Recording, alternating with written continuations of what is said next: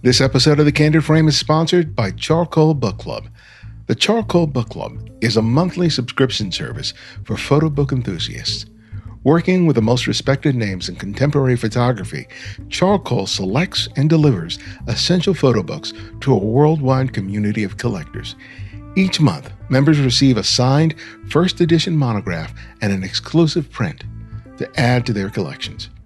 Each month, members receive a signed first edition monograph and an exclusive print to add to their collections. Join the club by visiting charcoalbookclub.com and use the promo code TheCandidFrame at checkout and receive a 10% discount on your first membership payment. I've been reading a book about the history of photography. It's been interesting to take a deep dive into the story of photography. It's, it's fascinating to learn about the cultural, political, and social events surrounding not only the creation of photography, but how over time it shaped as well as helped shape the way we see each other and ourselves.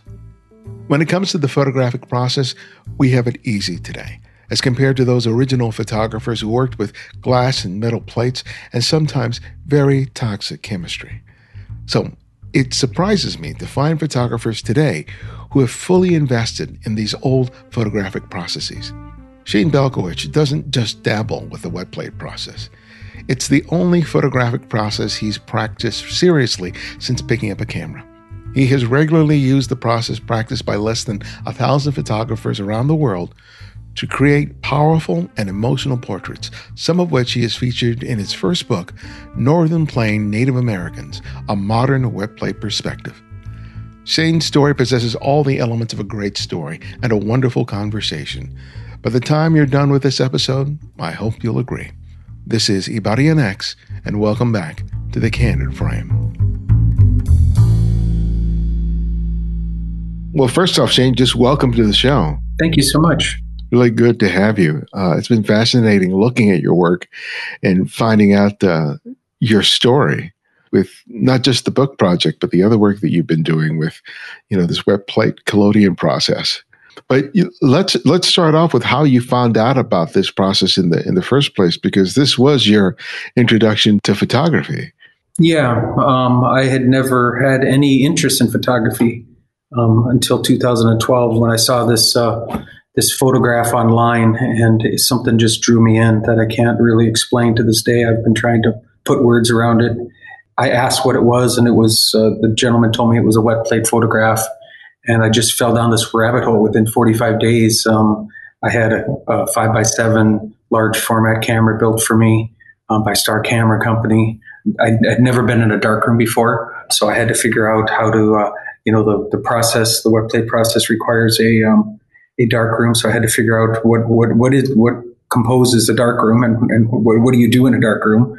Yeah. Um, and and I did all that in about 45 days, and I made my first plate on October 4, 2012. I just haven't looked back. you usually are you usually that kind of a deep diver almost immediately when something sort of really piques your interest?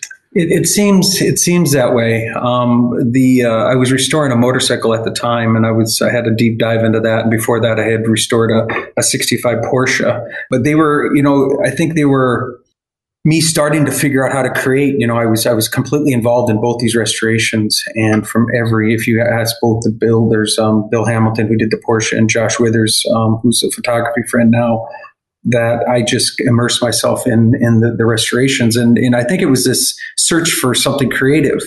What came out of it is me um, in the researching my motorcycle. Um, uh, Paul d'Orléans, he just did a uh, the Vintagent is the largest blog for motorcycles, vintage motorcycles in the world, and he just did a story this week about our story about where he told me that about this wet plate, and then he explained to me what it was, and then I just kind of next thing he knew, I was out there creating and uh, here we are eight years later, still friends, and and um, it's just been this um, uh, unbelievable ride, to be honest. It seems like all of these, all of these, you know, restoring the the motorcycle, the car, you know, the the wet plate collodion. That part of it was yes, it's about being creative. It's also trying to figure things out, you know, because each one poses a situation where you'll have a, a, problem or an obstacle that you have to come up with a solution. Mm-hmm. And I would imagine that that's part of the, the, the fun and the thrill of it is trying to figure things things out. Do you think that that's a big part of what what drives you? Well, my, my day job is I'm a CEO, I'm a founder of a dot com. So technology since 1998. I mean, I've been immersed in technology and I, you know, I think the bike and the motorcycle and wet plating is the furthest thing from technology we have. You know, these aren't modern, yeah. these aren't modern things that we're working on to the vehicles and, and the process. So there's something tangible about the analog um, there's something tangible there that you just don't get in digital form. And um, I don't know if there's any crossover from those those things, but I, I know and again, this is in hindsight and retrospective. I'm looking back. I think I was searching for, you know, as soon as I finished the, the car, I, I, was yearning to continue this this creative process. So it was right onto a motorcycle, and I had never owned a motorcycle or anything at that point. So, um, you know, you asked me about, you asked me about. I'd never driven a. I, I don't laugh. I had never driven a motorcycle, so I find myself restoring a 1970 71 BM uh, BMW uh, cafe racer from the ground up and had never been well i never had been in a porsche either before my car. So my car it took three years to restore that car with bill hamilton. I bought it unseen in new york. It went down to texas and there it was restored. So I, the first time i ever sat in a porsche was my fully restored 1965 Porsche 356. So, yeah, if you ask my wife um, in the documentary, she you know she kind of alludes to that that it's kind of my it's kind of my mo of doing this kind of crazy deep dive stuff. But I find myself um, this isn't something that I'm coming out from. Like I, I yeah. really found like this is there's something very meaningful to this photography thing that I'm whatever mm-hmm. it is, however you want to describe it. And I, I tell I had I had uh, 13 students out today from Bismarck State College today um, for a demonstration. And, you know, I told them, um, you know, you just got to find your passion. You just got to, you know, keep searching. I was 44 years of age no talent whatsoever. You know, I can't paint. I don't, you know, I, am not a poet. I don't, I don't have any talents. And here I, I find myself on this path, but it's, it's very meaningful to me. And it's not like, oh, this is a fad and I'm going to move on to something else. Yeah. Um, I, am just, I'm stuck here now. And I'm just, um, I just, I just feel like I don't have enough time now to do everything that I want to do with this process. But I, you know, I can't have any regrets.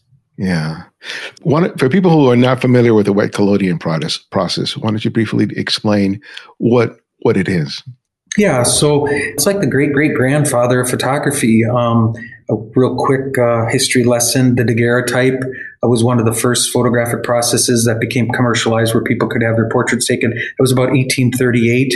Louis Daguerre, a Frenchman, invented that. It was they were polishing a piece of uh, copper to a high polished finish, and they were using some mercury, and they were heating it up, and they were getting these images. And it was like the first time that you could go get your portrait taken. But you understand that it was such a significant scientific achievement photography was at the time. So about 10 years later, uh, Frederick Scott Archer, in about 1848, we think he started, and he pu- published a, and it wasn't a long document, but in the Chemist was a um, scientific journal. He shared the wet plate collodion process with the world. So he had worked on that for a couple of years and he had developed a new way of taking pictures and it was revolutionary. And, and, you know, quickly the daguerreotype was set aside and everyone was doing wet plating. And wet plating only went around. Um, so his name was Frederick Scott Archer. It was only good. It was only popular for about 35 years. By about 1885, they decided, they figured out how to go get from the wet plate to the dry plate. And explain to your listeners, the wet plate, I have to pour the plate. I actually actually make the emulsion and pour it on the plate in the field or in my studio. So I'm actually making the, I'm making a piece of, for instance, sheet film on a piece of glass out of silver nitrate. So, um, but it's on a piece of glass. Or, you know, if your listeners know about tintypes, I mean, most people know about this process. Yeah.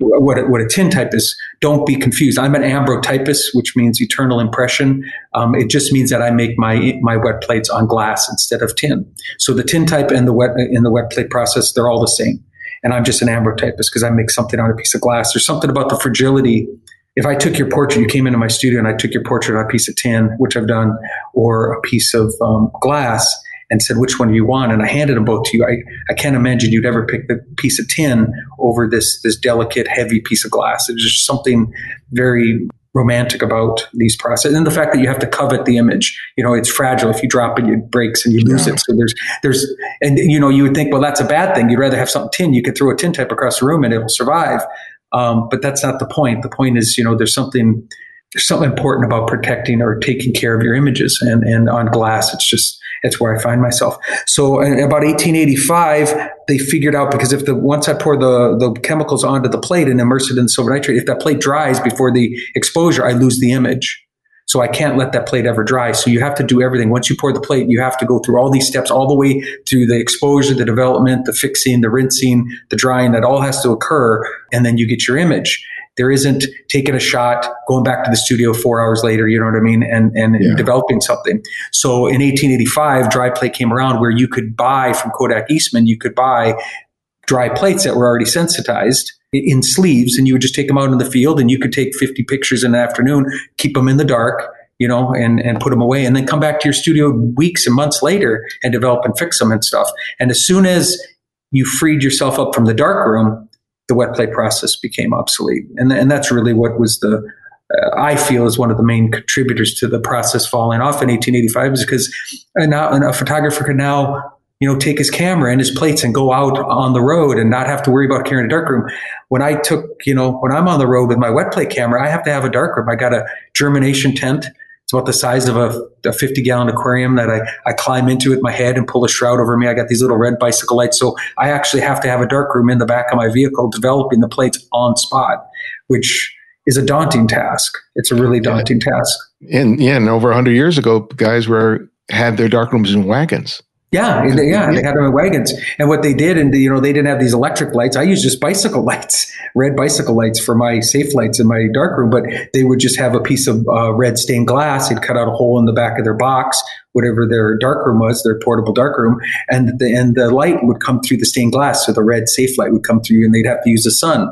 So there was never, you know, there was never taking photographs out, you know, at night in you know in the Victorian yeah. era. I mean, you had to. There was only one light source strong enough um, to make photographs, and that was um, the sun. So there was no photography at night or anything like that. So you were really back in the day, you were really stuck for um, you know what time of the days you could create and so forth. Like I had the students in earlier today, and their their class was like ten o'clock in the morning, and, and even in my night natural light studio, I just did not have enough light coming in yet because in the early morning and and what time of the year it was. I had to turn on a continuous bulb here, but you know Frederick Scott Archer did not couldn't go to a bank of continuous bulbs and turn them on and you know create. You were either used the sun or you didn't.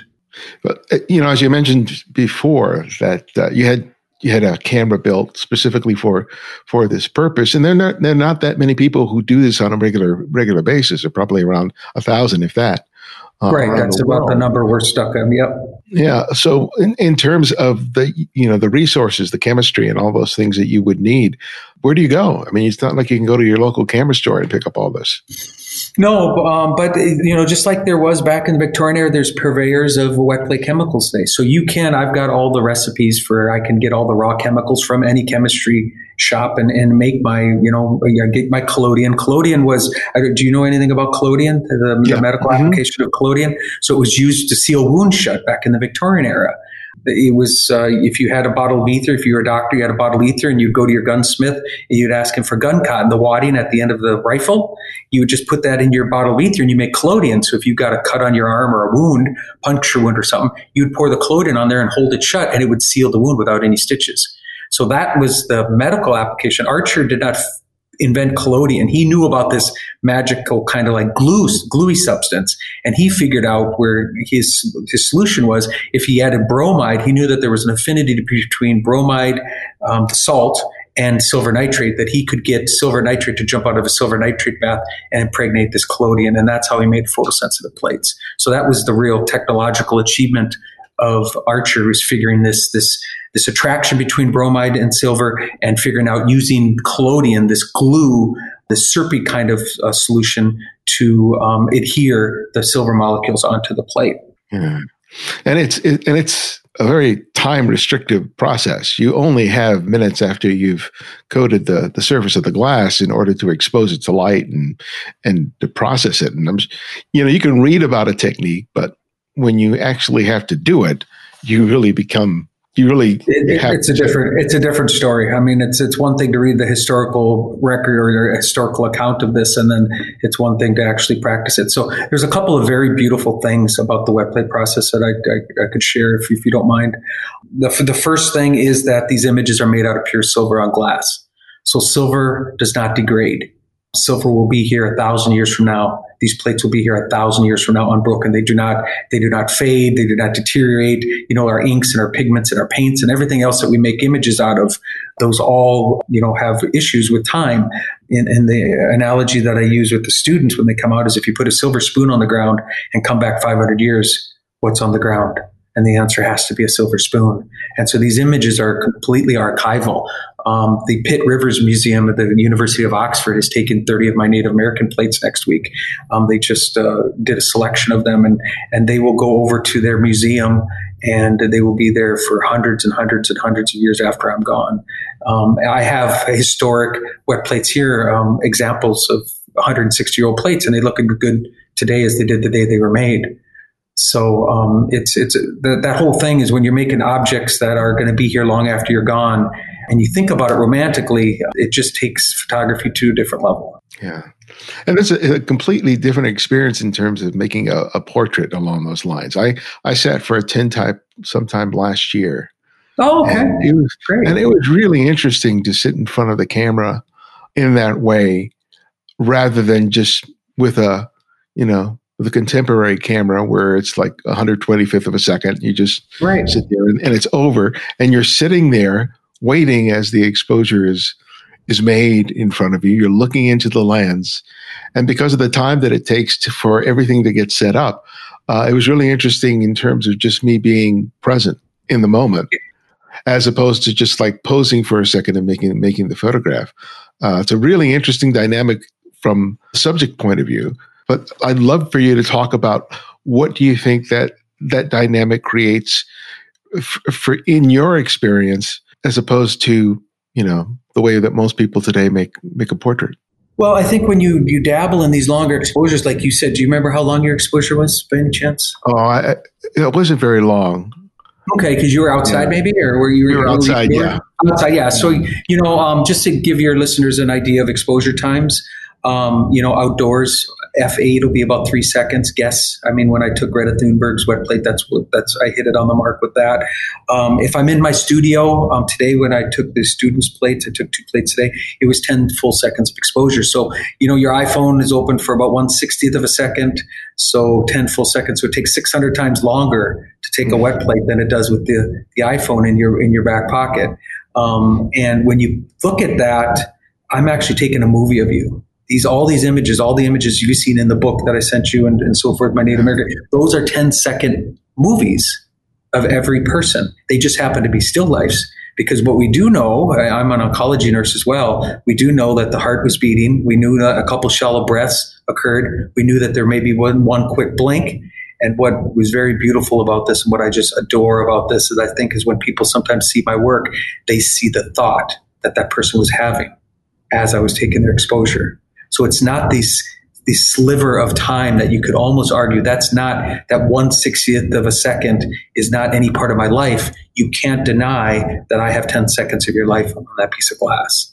And you know, I like I said, I've, I've fallen down this rabbit hole. I'm a hopeless romantic when it comes to this. These are the these are the ways that I look at these things. But it wasn't. I didn't always see it this way. This is after reflection and and trying to understand what it is that's happening here in my studio um, and and trying to explain this because any everyone who comes in, like I don't know when, when you got your tintype, but when people come in, I, I give them the whole.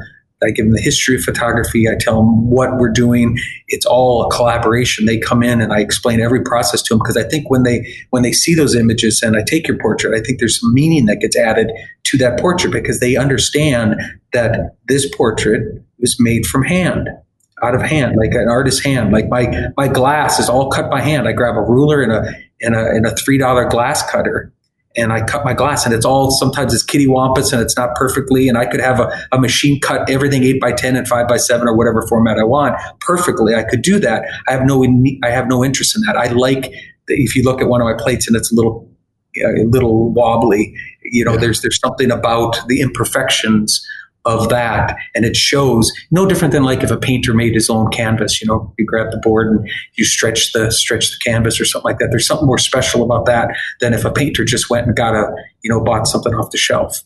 Um, so there, there's something there's something about that. The first the first ones that you made were of your brother and your wife and tell me about some of the things that you learned from those early plates Um, well, my brother Chad, uh, you know, people have asked me why was he your first subject, and it was well, he was the only guy standing around at the time, so he works with me out at the business, and and you know, I had my little camera set up and my two light fixtures. I had no idea what I was doing, none whatsoever. I didn't I didn't know anything about exposure times. I got to be honest, I don't even think I understood that I was actually using light to actually make photographs at the beginning. I mean, I that's how a, a bunch of simple. And if you've never taken a class, you've never read a book you've never had any introduction by anyone into photography, you got to, you know, you put yourself in that place. It's, it's a different place than when you come to this through normal course of, of, of learning about photography and, and the different elements of photography. So I had no, no perspective on any uh, photography whatsoever. So we just guessed on that um, exposure, and and his image came to life, and and it was um, i mean we were jumping up and down and we were excited and it was just at that moment i was hooked. And, and i do um, so that was october 4th 2012 and i take his portrait on that day every year so I have nine mm. portraits of my brother on that day celebrating that first plate. And um, it's all, you know, the first portrait is he had his shirt off and there's a black background. It's a five by seven. So I haven't changed the format. And I got my brother as he's aged through the years. And, and the, um, the idea for this series, it's called My Brother Through the Years, is I'm going to, upon my death or upon my brother's death, um, it will go to his oldest daughter, um, the entire series, however many plates we get to. So mm. It's something that we work on, and every year, you know, it's well, October's coming up, and we got he has to find a way into my studio. So it's kind of interesting seeing him change throughout the years. And during this series, he had lost his wife to cancer and so forth. And uh-huh. um, and um, it's um, it's telling. The images are telling that you know you can look at them, and you can almost see where he was having difficulties in his life. You know, it's it's interesting. I was reading recently that the um, that the image in the mirror that we see is not really the way people see us. That somehow mm-hmm. the, the, mirror is actually creating a slight distortion, mm-hmm. and if and that if you and there are certain mirrors that are out there that will actually reveal to you how other people see you, and a lot of people are shocked when they see that because they're so used to their their reflection, and I and I know that from my experience getting the tintype made, I saw myself in a completely different way, not just because that just because of the inherent nature of that particular process, but there was just something about the image that in many ways kind of surprised me. It doesn't lie. Yeah. It, it doesn't it doesn't lie somewhere. It doesn't lie. Um, you know, we talked about the archivability of these plates and that tintype that you have, and it'll be here long after you're gone. But there's another thing that we can talk about briefly is the resolution of these images. So we're making these images in molecules of silver, and I don't know if there's the other photographer that took your wet plate explained this to you, but molecules of silver. Um, it takes about two billion molecules of silver at the tip of your finger to actually visualize it with the human eye. So that tintype that you have, you could take it to mm-hmm. any university ask for their most high powered microscope and put your tintype under that microscope and you will not get to the pixel or grain that makes up that image. So that photograph is the most, that tintype of you is the most high resolution photograph that's ever been taken of you in your life and will ever be taken of you. Wow. You need an electron microscope to get to the pixel or grain of a wet plate. Were you, were you aware of that? No, I wasn't. That's amazing. Isn't that amazing? Do you know uh, silver? Um, you know the compound. You know the, the metal silver, the heavy metal. Is it is it native to Earth? Do you know? Oh, I have no idea. It's not. There was never any enough energy in the creation of Earth, and I hope I'm not getting off the subject here, but I, am you know I'm trying to throw some things that I you know that I adore about this process. Okay, so there was never enough energy in the formation of Earth to ever create any of the heavy metals, the nickels, the platinums, the golds, the silvers. None of them. They were all brought here by meteors or comets. Wow. Okay, so the only place that the heavy metals have ever been formed are in the when a, a star explodes, and that's where there's enough energy, and that's why we can't make gold here on Earth because we don't have enough energy to make gold. We can't make lead here on Earth because we don't have enough energy to make lead. So you have to have the explosion of a star. That's the only time when a star, a supernova explodes. That's when enough energy is used to make these heavier elements. Then they they get blown out into the into the uh, into the universe. They capture onto, they stick to some extraterrestrial body that's going through and then it collides with Earth. And that's why you have pockets of gold like in San Francisco and Alaska. It's not because there's something special about that. It's just that's where a, a large meteorite with a bunch of gold collided with Earth and spread its debris everywhere. So all the images that I make are made out of this this cosmic dust. That's this, fantastic. This, you know, the, so these images they're they're made out of the, the only way that that so silver molecules made it onto the plate is being transported here by a comet or meteorite or extraterrestrial body colliding with Earth. Isn't that just wow? That is awesome. It, it's cool, right? So t- tell me about the, the, the book. So uh, you call it a modern a modern wet plate perspective. Yes, um, um, I uh, captured um, just by happenstance. I was uh, trying to research a wet plate photographer by the name of Orlando Scott Goff here in Bismarck. So I, you know, you start doing this process and you start wondering, well, I wonder if there's someone else back in the Victorian era that was actually a photographer in Bismarck doing wet plated. And sure enough, I found this this gentleman, Orlando Scott Goff was his name. Never anything written about the man or anything, but um, I found newspaper clippings and stuff like that. But what's attributed to Goff, which is where his um, his big achievement was, is he took the very first photograph of Sitting Bull. Now, Sitting Bull went on to have multiple photographs taken of him over his life. He had, in fact, Sitting Bull realized that this was a, an income source for him, that if he could find a photographer and they knew that he was Sitting Bull, that he, they would pay him money to sit. So Sitting Bull had used this as an income source. So um, Orlando Scott Goff, when, after Sitting Bull had come back from Canada, he was exiled into Canada and came back into the States. Orlando Scott Goff knew he was coming through Bismarck and um, offered him $50 which is equivalent to about, I want to say about $1,800 in today's money to sit for him. So Sitting Bull came in. Um, we don't know exactly. Uh, we know that Goff had a studio in downtown Bismarck, and I drive by it every day going to work.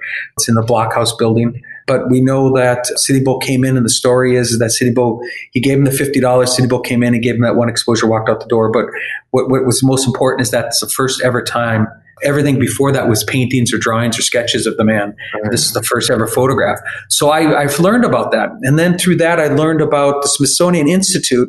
Uh, I read an article where they were going to, they had some leggings and I want to say a tuft of hair of Sitting Bulls um, that they wanted to give back to Sitting Bull's family, that, that they thought these were personal items and that they wanted to give these these items back to Sitting Bull's family, modern day family, and his his relatives. So um, it was like a seven year exhaustive search finding the rightful owner, the oldest living person that they could come up with, and and it was Ernie Lapointe, the great grandson of Sitting Bull. And Ernie had told them early on when they came snooping around the first time that he was, but he, you know, they had to do their due diligence over this time because you could about imagine the the dollar value on leggings of Sitting Bull. I mean, you were yeah. talking hundreds of thousands, if not millions of dollars, you know, leggings of Sitting Bulls. So the Smithsonian identified Ernie Lapointe and they gave those leggings and that those personal items back to his family through Ernie. Um, I found out about Ernie and found out that he was only about 150 miles away from me in Leeds, South Dakota. I called him on the phone. He picked up the phone and I said, Ernie, uh, I'm Shane Balkowitsch. I'm a wet plate photographer. I, I, explained Goff to him. He says, Well, I know about Goff. He knew about the photograph, obviously. Mm-hmm. I wasn't telling him anything. And I said, Will you come into my studio 135 years after your great great grandfather did and have your portrait taken in the same process that um, Goff took your great grandfather's photograph? And he was in within a week. And to this day, we're, we're dear friends. So that one portrait that I had never had a Native American um, friend or you know acquaintance or anything up to that point. And Ernie Lapointe came in and, and gave me that chance. And um, it's called Eternal Field in that book. There's a the picture he's standing out in the field. Yeah. You, what you don't know about it, if you look at that, it's Eternal Field, Ernie Lapointe wet plate. Um, there's a waste management dumpster just like five, ten feet out of out, of, out, out of frame. There's there was semis and cars. There's a interstate freeway right behind him where I was taking his portrait. He was looking at me like this guy's crazy. How's this going to turn out? There was cars driving by Ernie during the exposure, but they're just moving too fast to see it. But um, there's no evidence of any of that. Only I, I I like telling that story because it's fun to tell the story of what actually was going on in that exposure. You think that he's standing out. This is a field just for outside of my my warehouse, and I was able to capture this this iconic photograph of of Ernie Lapointe, my very good friend, and he's. Uh, I mean, we just talked this week, so book number two is coming out. Um, I called it. Uh, it's called Northern Plains Native Americans: A Modern Plate Perspective. It's pretty much sold out now. I had a thousand copies, and there were some two thousand trade uh, edition copies, and then they're almost gone too, I believe. Um, that were they went out to Barnes and Noble and stuff. But um, so I'm starting on book two. So the goal is a 20 year journey to capture 1,000 Native Americans in the, in the process. So it all started with my good friend Ernie, and I'm at plate 451, and I've been working on this for about seven years now.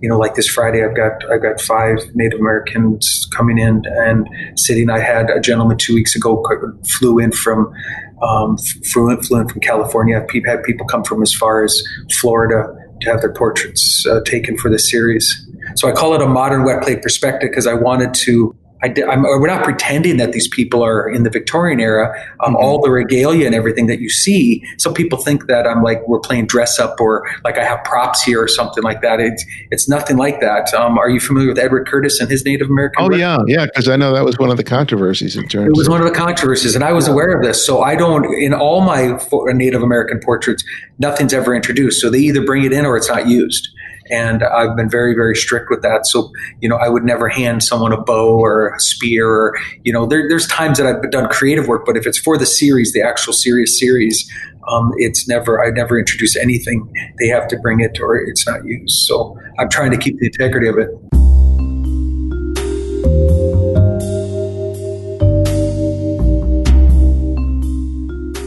This fall, I have been buying a lot of photo books both by well known photographers and people who are completely new to me.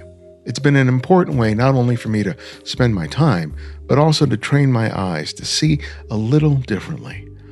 I learned so much looking at images on a printed page, and that's completely different than when I'm looking at a screen, be it on my phone or a computer. When I sit down in my chair with that book in my lap, I'm fully dedicated to immersing myself in that photographer's work. That's one of the reasons I'm so happy to have Charcoal Book Club as a sponsor. They curate and offer books from great contemporary photographers. Because of their special relationships with publishers and these photographers, they offer you first edition signed copies of some of these photographers' books delivered to you each month. They offer free shipping to the US, Canada, and the UK. It's subsidized elsewhere. And if you're not feeling that month's selection, that's okay. You can swap it for a different one of similar value do yourself a favor visit their website to see what they've offered in the past and what you have to look forward to. Join the club at charcoalbookclub.com today and remember, use the promo code TheCandidFrame at checkout and receive a 10% discount on your first membership payment. And thanks to the many of you who have chosen to support the Candid Frame financially this year. Your contributions have allowed us to continue to produce the show on a weekly basis and meet all the costs of production. If you've enjoyed this season but haven't contributed yet, it's not too late, and it's easy to do by becoming a Patreon supporter. You can do that by contributing $5, $10, $20 or more a month by visiting patreon.com forward slash the candid frame. Just $5 a month will make a big difference for us. Thank you as always for your support. So how did how did this one portrait turn into this idea and this series that's becoming a, a you know a life's work? Well, the State Historical Society, I offered it to the State Historical Society of North Dakota, so that, that's a very important portrait for me for these archives. Um, um, and that was the first portrait that went into the state archive. So they said, yes, we would love to take the, the wet plate of Ernie Lapointe into our archive. And that started it all. I've got about 650 plates with them so far. Um, a bunch of my Native American, all my Native American um, portraits for the series. Uh, but I do have other, you know, um, personal plates and stuff like that. And um, so that was the first archive. They just kind of uh, they identified that uh, I was from here and that I was I was doing something significant. When we first started with the State Historical Society, they would have to approve. I mean, it's obviously it's expensive to curate plates indefinitely. I mean, it's it's a huge honor if you can but imagine.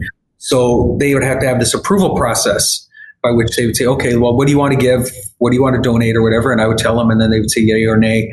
Um, but then I got, uh, I took that photograph of Evander Holyfield, the four-time heavyweight champion of the world, and the Smithsonian took that into their archive.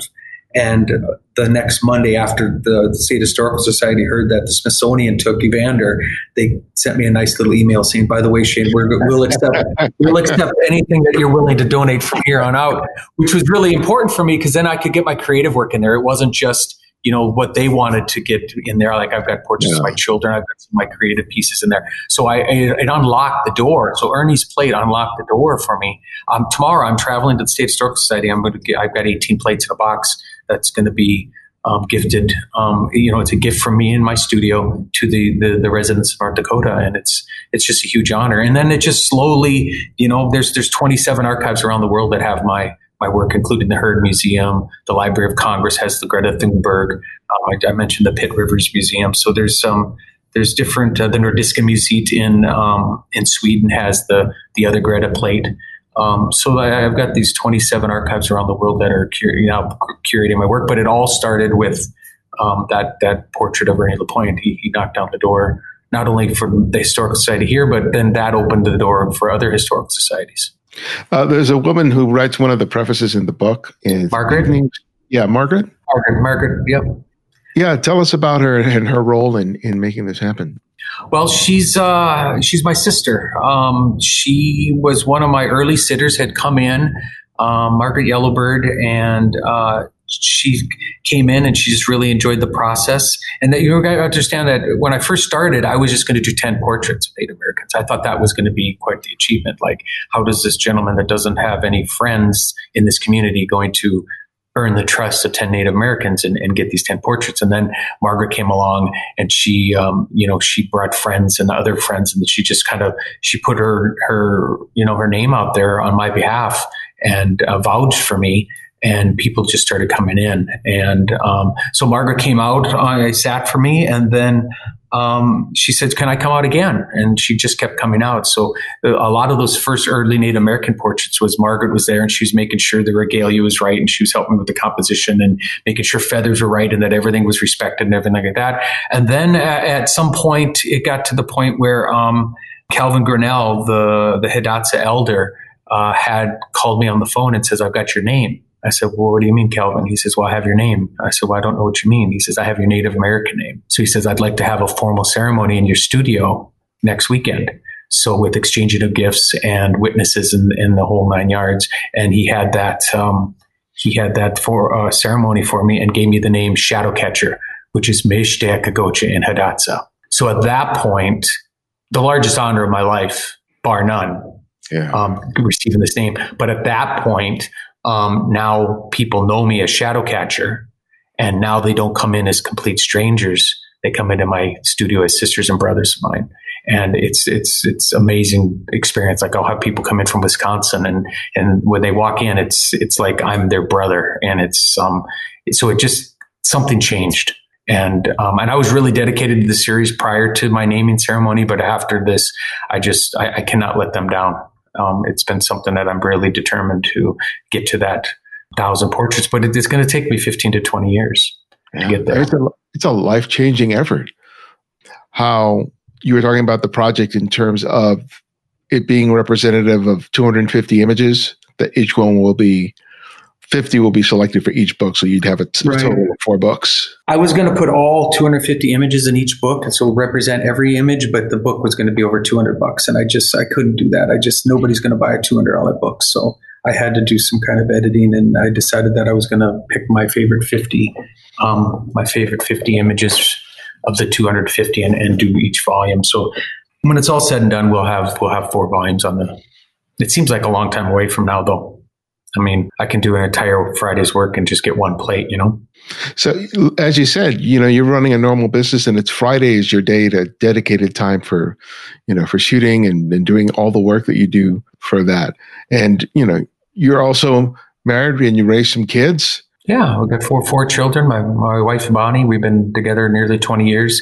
So I, I built the studio here um, on my property at, at, our house. So you walk down the hill about seventy five yards, and the studio's right here because um, I, I, just wanted it to be, you know, at our home so that, you know, I can run down here. It's, it's like this safe haven, this natural light studio. I can come down here and, and it's like an epicenter too for creativity. I, I leave the door open for artists, um, painters and photographers and anyone who wants to videographers have come in here. And I just leave the door open and they come in and use the space because it's, it's just, I'm so fortunate to be able to pull something like this off. Yeah, because initially you had made the images in, in a warehouse and you were using basically artificial light to serve, right. to provide the illumination. And then you basically built a daylight studio along the lines of what they used in the 19th century.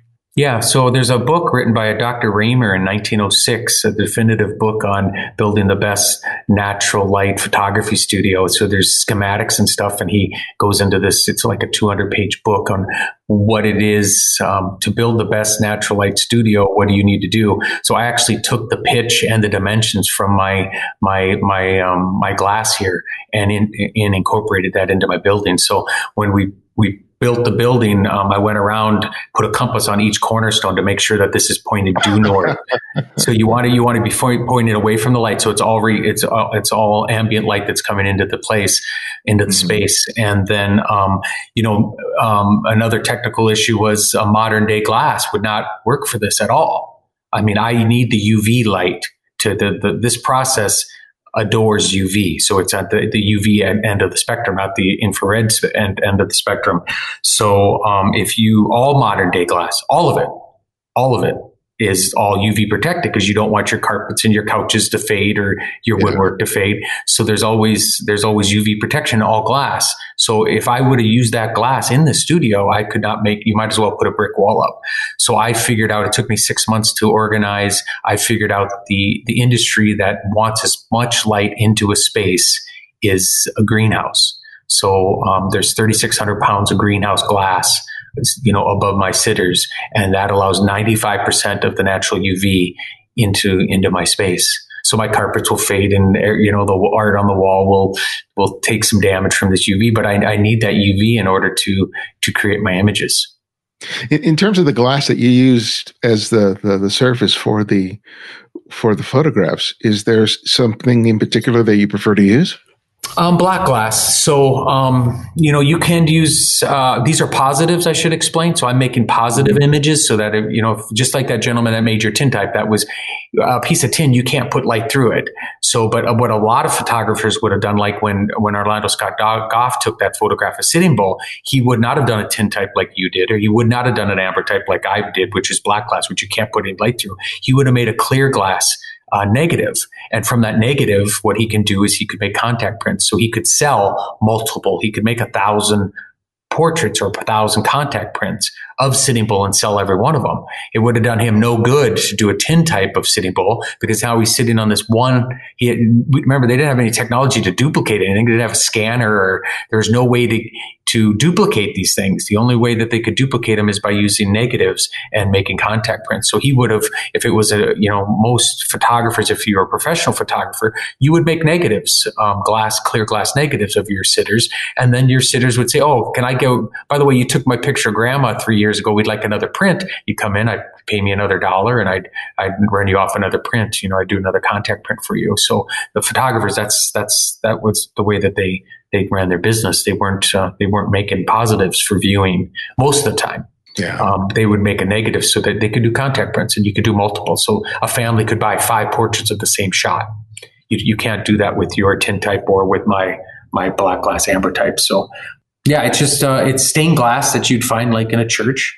Um, I buy it in 24 by 24 inch sheets and and cut it down to a size to fit inside my camera. In the documentary that I saw, which really was wonderful, uh, it was very inspiring. Oh, I'm glad you uh, liked watching it. it. But what, some of the Im- uh, images that I saw you making were these sort of conceptual photographs. Yeah, which you would bring together all these people to sort of pose for for your camera, recreating scenes from paintings. Those yeah. are really fascinating. Uh, to tell me about that part of your creativity.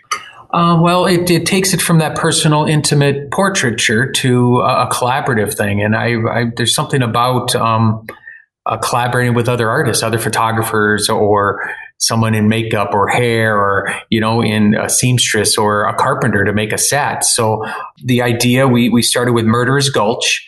There was a an alley here in Bismarck, North Dakota, which was called referred to as Murderers Gulch, where there was like 14 murders had occurred in this bad alley. It was, you know, a seedy, very seedy part of, of uh, Bismarck. If you read the the accounts from the Bismarck Tribune, um, they said that Deadwood had nothing on Murderers Gulch here from Bismarck. And people just don't know about Murderers Gulch. So um, there's a story where one of General Custer's, remember General Custer was across the uh, the river over at Fort Abraham Lincoln, just about five miles away.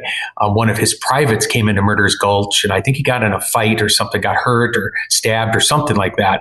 And um, so the police would not come into Murderers Gulch. That's how bad of a place this was. But the General uh, Custer sent the Seventh Cavalry into Murder's Gulch here in, in, in, downtown Bismarck to find the guy who had accosted his uh, his private. So um, so I knew about this uh, this this uh, we know which alley it is. If you go to that alley the modern day alley um, you know nothing's there anymore none of the old buildings have all been torn down but we know the location. So where that location is there's a, tw- a 10 foot print of murderers gulch hangs there. The city hung you know with the city's approval we hung a 10 foot and it has all the 50 some collaborators names and stuff. So we we used an alley a couple blocks away um, and we just collaborated and we, we built a set and we had prostitutes and we had bad guys and we had guns and we brought in straw and we had, we had electrical wires that we had, you know, they didn't have electricity back then, yeah. um, you know, wiring. So we ran sheets across these wires and, and stuff like that. So the city of Bismarck had given me permission to take over this alley, um, for no other reason than just to create, um, a piece of work. So um, that was the first one. So it's called Murder's Gulch. If your listeners want to look that up, you, if you look up Murder's Gulch wet plate, you can find that. Um, and then we did um, the capsizing of humanity, which is based off the raft of the Medusa, which hangs at the Louvre. Um, and it, it, seemed kind of poignant. Uh, you know, we came, we came up with this name, the capsizing of humanity, because there's a lot of crazy stuff that's going on in the world. And so we made a raft uh, I had my carpenter Jason Luder um, made a raft, and then we um, put all these actors on it and it was in the middle of the field. We used plastic as our water and we had a painter paint some waves on on this thing and we made this the the uh, we made the capsizing of humanity which is our second largest collaboration. Um, and then we did uh, liberty trudges through injustice um, based off liberty leading the people which is also at the louvre um, and uh, you know, with Lady Liberty in the in the original oil painting, she's carrying a French flag, obviously, in the French Parliament's in the background. But I made it um, ours by having a United States flag in her hand, and then I put the the Capitol, the United States Capitol building in the background. Um, Paul Newt painted this eight foot wood board with the Capitol building. Yeah. And, um, you know, some people accuse me of like photoshopping in the Capitol building into that shot and it's all analog. It's all done in camera. So that, I said, no. And I, I, show them a picture of this. I had a, a, a you know, an 18 year old girl holding up this big wood board in the middle of this field. You know, you got to get that just right to actually, right. if you look at the shot, it's pretty believable that that's the Capitol building there, but it's nothing more. And the painting hangs here in my in my studio as a remembrance of that of that day. Um, and then um, we did um, the Throne of the Gods, the state of North Dakota let me take over the library, the, the, the, the, steps to the state library for the day. And we, we camped out there and we did Zeus with his lightning bolt and all Medusa and all the, you know, Artemis and all the, all the Greek gods and stuff were at his feet. We did that shot. And then next year, we missed it this year, but next year we're going to be doing, uh, addressing the plague. So we found a 15th oh, century 15th century painting that has um, skeletons and coffins and bodies and all kinds of very, very dramatic scenery. And I've already got 100 people signed up for this collaboration. Wow. So there's 100 people have already said, I will. And, and it's, there's no, these are zero budget, understand. Just like that documentary you saw, that was zero budget, by the way. I mean, uh, Greg and Chelsea, they just decided they wanted to do a five minute short of this documentary. It's on, just to let your listeners know, on, I mean, you can get it on Amazon. It's on Balkowitsch, my last name. They, they had no budget. They were going to do a five minute short and then they just started following me around and a year and a half later, it turns into this hour long documentary, which, you know, was zero budget. And that's what these collaborations are too. It's everyone brings something to the table. Everyone name, everyone's name gets attributed to the work and, and it's just a mm-hmm. collaboration for no other. I don't make any money. I don't charge any money. I don't sell prints and everyone just gets a, a limited edition signed print if you collaborated. And that's, that's the only reason we do it, just for the sake of creating. And when does this happen? You know what I mean? Like when does a large group of citizens from a city get together and just make something, make, you know, something important. And all the plates go up to the State Historical Society. So all those people that help me with all these large collaborations, they are all, their name gets put on the back of the plate and that goes up to the State Historical Society. So it, it gives this little, like a little snapshot of what, you know, what, what we're about and what we were trying to do here during our times. It's, it's, it's rather remarkable. You know, I think one of the kind of the interesting things that that makes you sort of analogous to you know the people who had their photo studios 100, 100 you know 100 so years ago is is the fact that you've you've become a facet of the community. You know that you're not just the person people go to to get make their photographs that you that you are um, not just a, a person you know, personality, but that you're sort of integral to the community in which which you live in that you have relationships with people and people have relationships with you as a result of what you do.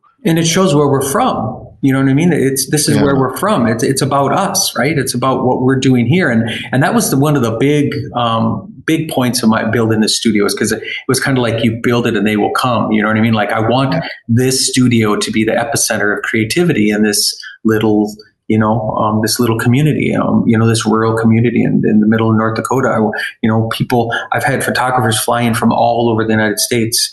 I just had a gentleman in about six weeks ago came in from, from Long Island, um, to just do nothing but spend, you know, Friday, uh, Friday afternoon with my studio. We spent some time on Saturday together and just to come in to see the process and, and to learn. And, and it's just, it's fabulous. I never would have, you know, how do you go from not owning a camera or having any, photographic knowledge whatsoever to having photographers come into your studio from all over the place. Um, to, you know, to, to spend the afternoon or and just to create with you. It's, it's a huge honor. And then when they come in, I, there's always something to learn, right? Everyone brings something new. And, and if you're, uh, you're open to that and you're, and you're, you're aware of that and you, you, you try to, um, try to, I'm, I'm, constantly learning. I'm trying to pick stuff up from people. Um, there's so much to learn. There's so much to learn with photography. I, I don't think it ever ends, you know? Yeah. You, you said in the documentary uh, that you're not a photographer, at least that you weren't a photographer. Do you still adhere to that, or do you see yourself as a photographer now? Well, the docu- I was I was hounded for years by photographers because I would say I'm not a photographer, and then it got to the point where people got pissed off at me, and, they would they would they would say, "How can you say you're not a photographer?" And but it all stemmed, and I'm, I'm honest about this. It all stemmed. I didn't want to I didn't want to insult anyone because I had had at that point, I've had, you know, very early on, within weeks of me starting my studio, photographers started flocking to my studio. It's like, this is, these are real photographers. I mean, these people are, you know, uh, Mike Lalonde has taken pictures with a camera for 60 freaking years. You know what I mean? Like this is a, yeah. you know, this is a, a photographer, a lifelong photographer is coming into my studio. What in the heck do I have to convey. You know what I mean? Like, what do I have to give? So, um, I, so I didn't want to insult anyone because I knew photographers, I knew what they knew, and I knew what I didn't know, mm-hmm. and I just didn't want to. And it was just more. I've always considered myself more of an image maker. But I, I had a friend um, who's a photographer that I really respect. and He just, you know, he's sat down with me and said, Shane, you just have to, you have to accept this. So it was kind of like beaten into me that I have to, I have to now call myself, finally I can call myself a photographer without hurting anyone's feelings or insulting anyone. So that's kind of the little story there. But it was, you know, at one point, it was kind of a tongue in cheek kind of thing at one point too. I was just, mm-hmm. I'm, I'm, not really a photographer. And then what are you talking about? And then, the, you know, it was just that kind of thing. So it, it was all in good spirit. And, but it was nothing more than I just didn't want to insult anyone that really knew photography because I, I didn't. Yeah. Well, my last question that I ask each guest is I ask them to recommend another photographer for our listeners to discover and explore on their own. And it can be anyone, someone you've long admired or someone you've recently discovered. So, who would that photographer be and why? William Mortensen from the early 1900s, 1920s, 1930s. Um, if you look at his body of work, he was doing things. This is uh, William Mortensen is the gentleman that Ansel Adams called the Antichrist of photography. Wow. So I mean, if, if you can, you know, what a badge of honor. You know what I mean? To have Ansel Adams. I mean, if you or I could be called the Antichrist of photography by Ansel Adams, you know what I mean? Like that's a pretty good achievement. I mean, you should almost make t- t-shirts up, right? he is absolutely amazing. I've I've done some uh, I've done some work based off his. Uh, you know, he's inspired me. I put uh, Richard Loewen on. Uh, it was called um, the Persecution of Complete Strangers. If you look that up on Google, the Persecution of Complete Strangers wet plate, you will see I, we erected, it wasn't a crucifix, but it was a pole. And by, by, we tied Richard Loewen to this pole and we had people down below pointing at him, persecuting him. And the idea for that shot, it was based off of Mortensen work. Um, you'll, you'll see if you look up William Mortensen, you will not, you will be happy if you look up his work, William Mortensen. And he was doing stuff in camera you know, there's no Photoshop back then. I mean, he was doing multiple exposures. He would do cloud scenes. He would have buildings. I mean, if you if you look at his work, it's all done in camera, and he's just he's an inspiration to me. And and you know, a lot of his stuff is really gothic and and kind of um, a lot of nudes and a lot of um, really hard stuff to look at. Some of the stuff, but they're just beautiful. So I don't I don't know if your listeners know of him, but he is um, he, if, if Ansel Adams calls you the um, the Antichrist of photography, I, you, you, had to have done something wrong, right in my book. Yeah, that's great. Well, Shane, thank you so much, man. That was that was awesome. Really enjoyed our conversation. Thank you. Yeah, I, I, I really appreciate you having me on the show. It's an honor.